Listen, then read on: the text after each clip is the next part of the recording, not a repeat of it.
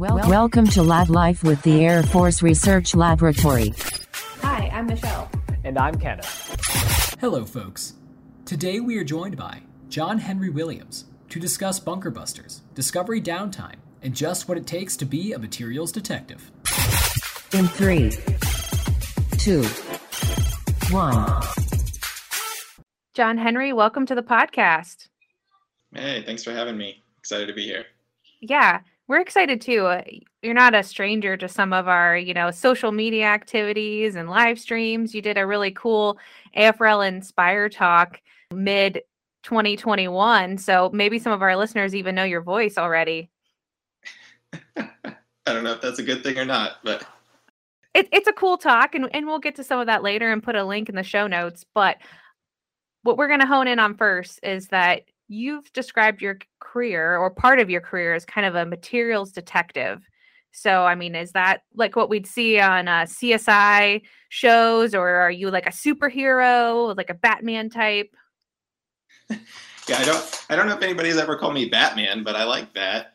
But but yeah, that's one of the things I really love about materials engineering, which is my technical background, is that opportunity to to be like a detective, to take a material that you know you you could come in knowing nothing about, and we've got all of these great tests and and methods and characterization techniques to ask that material questions and to ask it you know why it behaves like it does. How does it behave?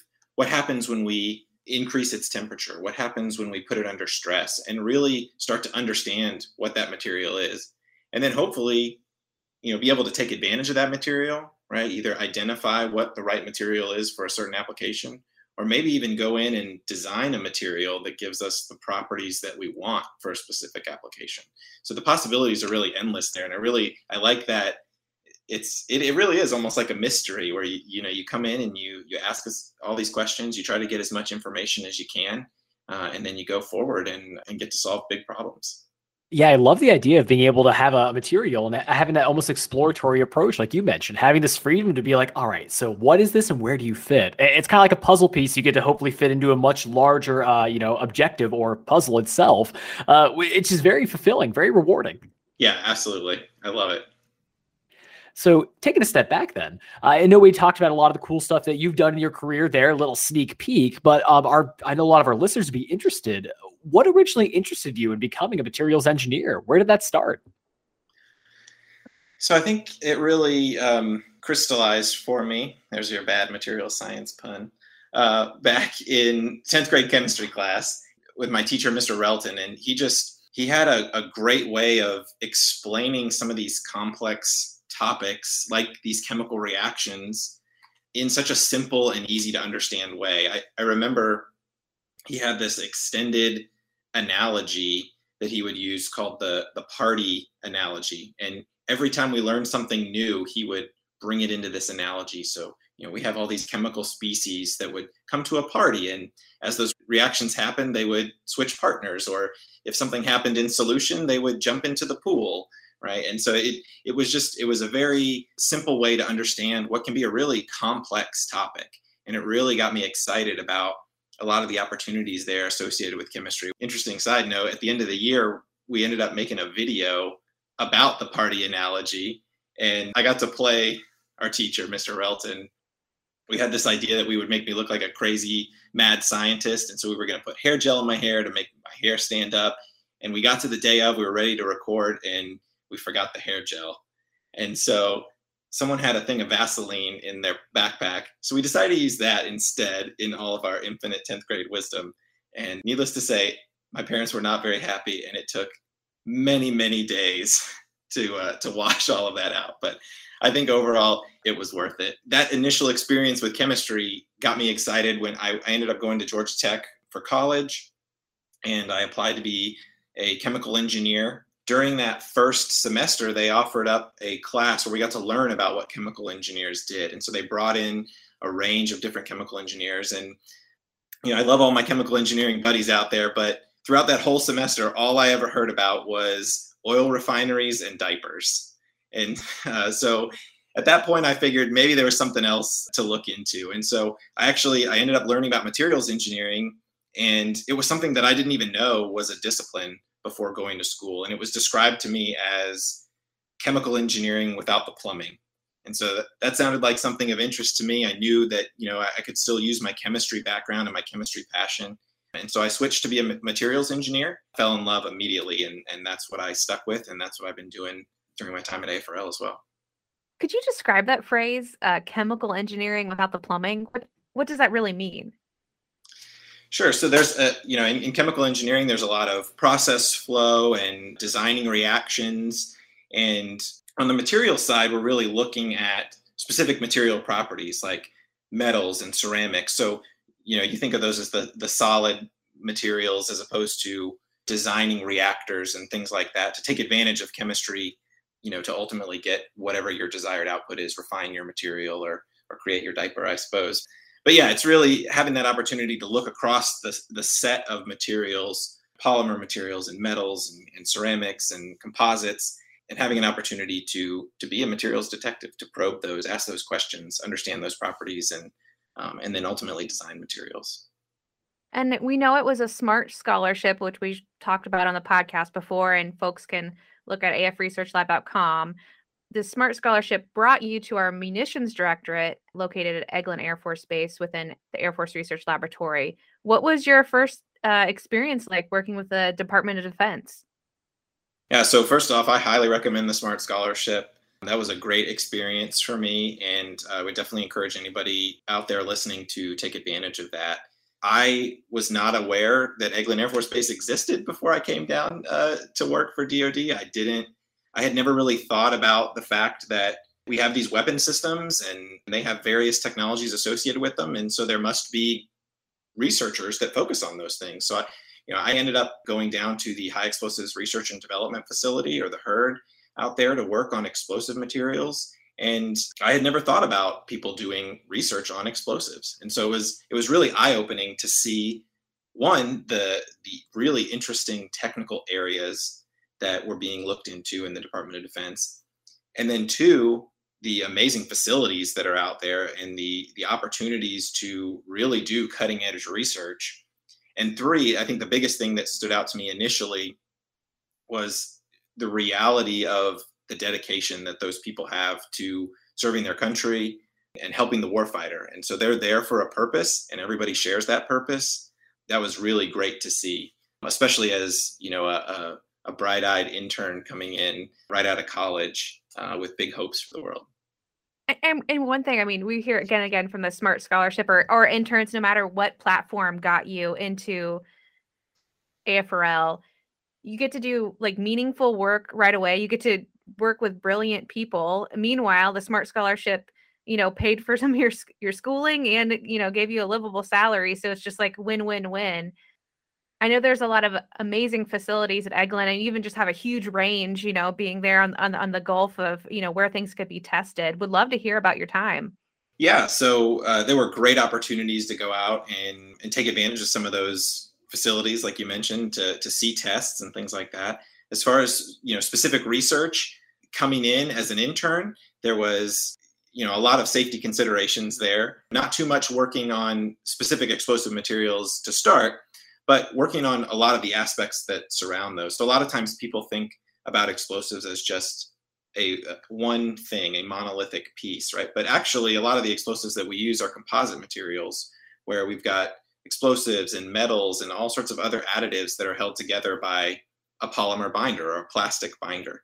And so I got to do a lot of work on designing those polymer systems and doing real, you know, meaningful research that was affecting ongoing programs that were ultimately tied into these explosive systems in a way that I could get engaged, you know, as somebody that didn't have that explosive experience right off the bat. So I learned about things like design of experiments, which just com- um, completely fascinated me right from the start. Just the ability to to use statistics to design a test space and to use math to understand how we can find the most information by strategically selecting our data points and then on the back end using all of that information that you've collected to predict a new material right and to eventually end up with a solution that you have never even tested before but you can you can know what those properties are because you've done all the legwork beforehand. And so, really being able to learn about that new field and contribute to a meaningful project that was ongoing uh, while not dealing specifically with the explosives piece as an intern was was awesome. And then as I came on full time, I was able to start to get more involved with the explosive materials. And so ended up again transferring a lot of those skills that I'd used as an intern in design of experiments to designing new explosive formulations. And so was able to do a lot of work looking at new materials for things like hard and deeply buried targets. So you may have heard about the bunker buster uh, series of bombs, right? So we're looking at underground targets and how do we hold those targets at risk? How do we make sure that our explosive materials can survive that ride to those targets and then function as intended once we get there? And diving a little bit farther on bunker busters, AFRL uh, played a huge role in their use during the Gulf War. Now, John Henry, I know you were a, a tiny, probably toddler at that point, or or or maybe a kindergartner or something like that. But can you tell us, you know, what our, you know, your predecessor material engineers and scientists were were working on that really helped uh, bring that uh, conflict to a close? Yeah, absolutely. So yeah, I was. Uh, uh, it was a little before my time but it's definitely something that resonates throughout the the culture of the herd down there because it was such an important and impactful event. And you know, back during that first Gulf War, you know, the intel that we had suggested that Saddam Hussein was hiding in these underground command and control bunkers. And we didn't have a weapon system that could hold those targets at risk. We didn't have the ability to go out and prosecute those targets. And so, in an incredible feat uh, across the span of just a couple weeks, 28 days, we went from design of a system to filling to testing to ultimately dropping those weapons in theater. And after those weapons were dropped, within a matter of 24 hours, uh, the Iraqis surrendered. So it led directly to the end of that conflict in an efficient and effective way. And those weapon, those those items were filled at the herd down here at Eglin. And so, you know, we literally have pictures of them passing buckets of explosive material up the stairs to be able to fill these items that hanging in our walls. And so that's a that's a very important part of our legacy and something that really reminds us every day of the impact that we can have uh, with the research that we're doing and how we can affect the mission of of the Air Force and and now the Space Force as well. Even though we may be a small piece of that overall weapon system, right? We can still make a difference in how the Air Force is able to execute that mission and that can lead to you know saving lives shortening conflict and ultimately you know bringing more of our folks home safely i think it's a really interesting story too because you, you use that 28 day span of you know this problem getting i guess to the scientists and engineers and like well how can we design this so it can get to these underground bunkers is basically the problem that you're solving and then in 28 days they've received re- resolution to the to the problem they were trying to solve. I mean, that's that's amazing. Yeah, it's incredible. It's really a testament to what we can all do if we, you know, work together towards a common goal. That was a time when when we needed to step up for our nation, and I think we came through with flying colors. Well, and the, the thing too is sometimes you know our podcasts tell the story of basic research or these fundamental ideas that we don't know how they'll pay off in 20 years or 50 years but we're also solving the problems of today you know that responsiveness to our war fighters today and and near term and long term we have to solve everything you know have to think out what's going to be the problem of the future or what do we think might help in the future and you know what can we fix today as well absolutely and that's that's one of the wonderful things about eglin as well is it's it's a center of excellence for the weapons community and so we're very tied into the test wing and the program offices and, and some of those areas that are a little further along in the development. And I'm curious as well uh, about the story with the bunker buster. Was this something that you were familiar with before you joined the herd, or was this more when you joined, they gave you this example saying, hey, this is like why we're doing what we're doing and a, a sample of that success? I think I'd probably heard the word bunker buster before, but I definitely didn't have the context in terms of how impactful that was, how quickly the development cycle went, and of course, you know, the the impact that those specific people down there had on that effort. Speaking of impact, uh, we're now catching up to the modern day, kind of what you're doing now. So the new title that you have is that you're part of the workforce development branch in our munitions directorate. So still down in Eglin Air Force Base. So what are the goals of this initiative, and what is it really all about? Yeah, this is something that I'm really excited about. Our our directorate has said that workforce development is a, a key capability for us, and so we've stood up a branch to do that for the directorate. And we just started back in May of this year but we're we're moving out and we're doing a lot of good things. And our mission down there is really very simple. We want to maximize the impact of the munitions directorate workforce. And that means a couple things to us. We want to maximize the impact to our community. So we look at things like STEM outreach, our internship programs, designing that talent pipeline for how we bring in folks to our directorate. We want to maximize the impact to the workforce itself. So we want to help them understand all of the development opportunities that are available to them, career broadening opportunities. We want to help them meet their career goals. And then ultimately, we want to maximize our impact to the organization and the warfighter. So we want to make sure that that workforce is aligned to what the S&T needs are for our airmen and guardians now and in the future.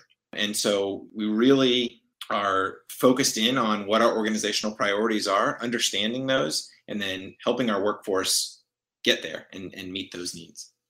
And we certainly have uh, different uh, initiatives across our enterprise, and we have to have these local people to execute new ideas and, and share best practices they come up with. And just one little piece that you touched on was STEM efforts, and you are in that Florida panhandle region. What are some of the stuff that you're doing to engage with your local communities? Yeah, so we have a lot of great things going out in the STEM area. The biggest thing that we do right now is we host First Lego League opportunities. So that gives kids from K to 12 opportunities for age appropriate activities uh, with Legos. They build Lego robots, they do competitions, they form teams. And, and so there's an opportunity there to really get kids excited early on. Right. We want to we want to open up people's eyes to STEM when they're five, six, seven years old. In addition to you know folks like me that didn't really get the, the picture until you know 10th grade chemistry class.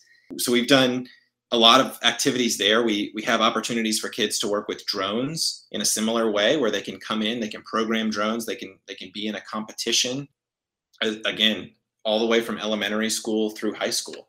And so we just we've thrown this wide net out there. We put our our S&Es in the schools to do demonstrations we put our S&Es at the science fair to engage with kids and get them excited about what the opportunities are in their local area to, to work for a, a government laboratory and really just try to make that impact one kid at a time. It's a personal thing, right? You have to be able to, to reach out and, and, you know, inspire those kids. And, and so we cast a wide net to try and inspire as many kids as we can to increase that awareness as much as we can to the great things that STEM is and, and the opportunities that you know going into a STEM field offers them.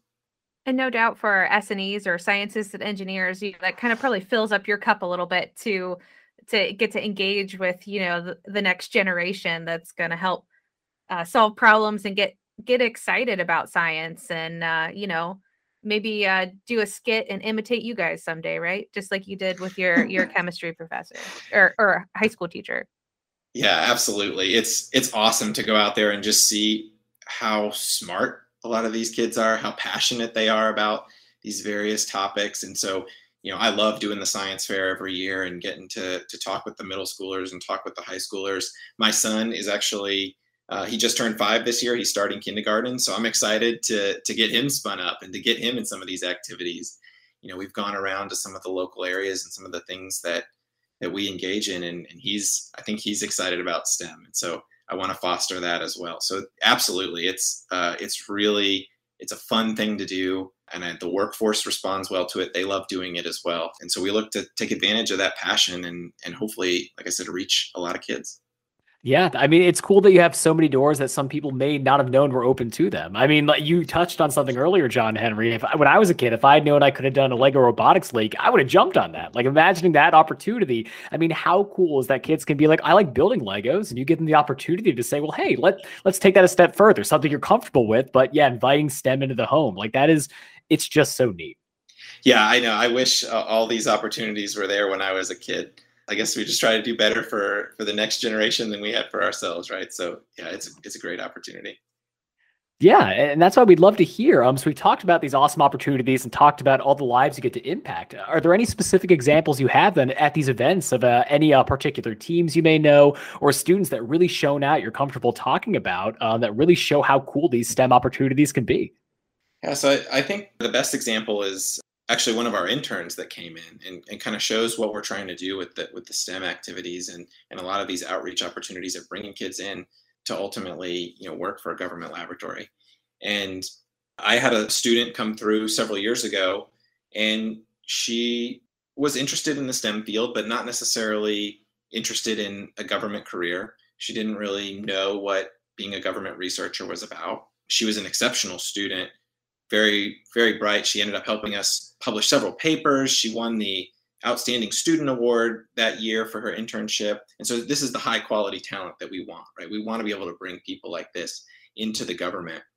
And just the opportunity to, to, to show her what it is we do, to show her the opportunities that she could have there, the, the facilities and the people and the meaningful work that she could be a part of completely changed that perspective ultimately coming out of that she ended up pursuing a career in the government. And and so it's those kind of you know relationships that we can build and impacts that we can make that really stand out. And even better than that i'll say is she she was local. Her parents run a local company and i just happened to run into them and they came up to me one day and said thank you for the impact that you've had in our daughter's life she had no interest in this and going through this internship changed her perspective and changed her trajectory. And so to me that was huge. I mean like that's exactly why we do what we do right is just being able to pour into these kids and and show them some of the opportunities that are out there and hopefully inspire them to uh, to be a part of our community. Certainly you never know how something might ripple uh, something effort that you do or another team member does to to inspire the next generation. And another thing that's kind of rippling in our organization, you know, locally you kind of uh, explore this idea of discovery downtime within within your your job and and your branch, but that's really uh, been something the rest of AFRL has uh, taken a shot at to see if it works for them. What is discovery downtime? When I was back at the herd, we really wanted to follow in the footsteps of some of these innovative companies like Google and 3M that give their employees intentional time that's set aside to work on really whatever they want to work on outside of their normal job, outside of their normal responsibilities. And they've seen huge benefits from that. Things like Gmail and Google News, all of that has come out of this Google free time that they've given their employees. So we wanted to, to provide that opportunity to our researchers and it was a little bit tough right? It was it was challenging to uh, convince people that we could essentially shut down for a week and and let everybody work on whatever they wanted to work on um, and that we would get meaningful results out of that. And and so we took a risk to do that but we saw a great impact on the back end not just in terms of the awesome stuff that came out of it and we did get new project ideas we ended up with some patents we you know we had new methods and things like that. But really i think the bigger piece of it was the morale boost that was associated with that the excitement that it got people out of their comfort zone thinking about things in a new way. It allowed them to see that they can go and make these big impacts in a short amount of time. Um, if they're able to just separate themselves from some of the administrative burdens that they have throughout their job. And so it was a real reset and a refresh for our workforce um, and so we got a lot of great things out of it. And we just we're shouting it from the rooftops. We right we want people to take advantage of that as well, and uh, and hopefully see some of the benefits that we've seen. So, what advice would you have then for people who may be on the fence about this, wanting to implement it but are unsure how, or maybe even how to connect with their leadership to pitch this idea? Yeah. So, if you're thinking about pitching an idea, I would say tailor this to what makes sense for your organization. So we didn't do exactly what Google did. We didn't follow a specific rubric, but we took that concept and we applied it to what we knew about the herd to be able to be successful. And so when you're going, don't take what we did, don't shut down the branch for a week. Do what makes sense for you because you know your organization. So that may be shorter, that may be longer. It may have different, you know, pieces to it. but take that risk. Definitely, that would be my my advice to leaders: is just do it. Take that risk. Provide your people the top cover that they need to be able to separate and to be able to set themselves aside from you know meetings and emails for for a short period of time and see what happens. Because i think you'll be pleasantly surprised. You know I've, I've, said this several times already but the people that are working you know at afrl are passionate and they're brilliant and they know that they want to make an impact for the warfighter and so just giving them that free rein results in a lot of great things and so it's scary on the front end but on the back end you'll see dividends so i would just say go for it you mentioned the passion that our teammates, our scientists and engineers, our professionals, our support staff have. It's we all want to do work worth doing, and it's something our commander kind of sent a note out about yesterday, and that's really what drives people. It isn't it isn't about uh, money or glory or anything. It's really about doing work worth doing and being dedicated to new ideas and, and making things better and helping our war fighters, our airmen, and our guardians and our world really with some of these uh, things we work on. That's the number one thing to me. That's the thing that keeps me excited about working at AFRL is just the people, right? And and that may sound cheesy, but it's it's true. They are. I've seen that throughout my entire career here, since I was an intern to to right now.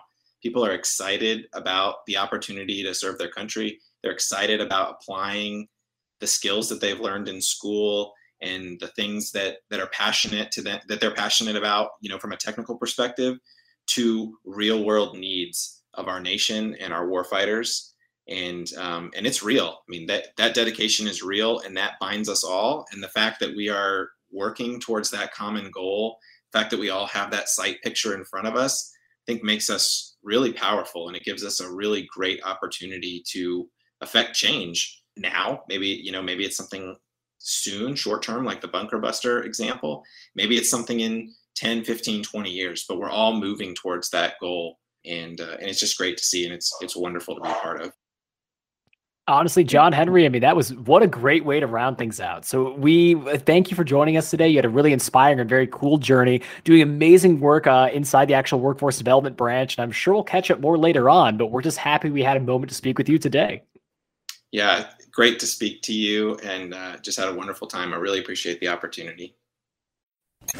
Make sure to follow us on social media at Facebook, Twitter, LinkedIn, Instagram, and YouTube at AF Research Lab. And remember, stay curious. Logging off.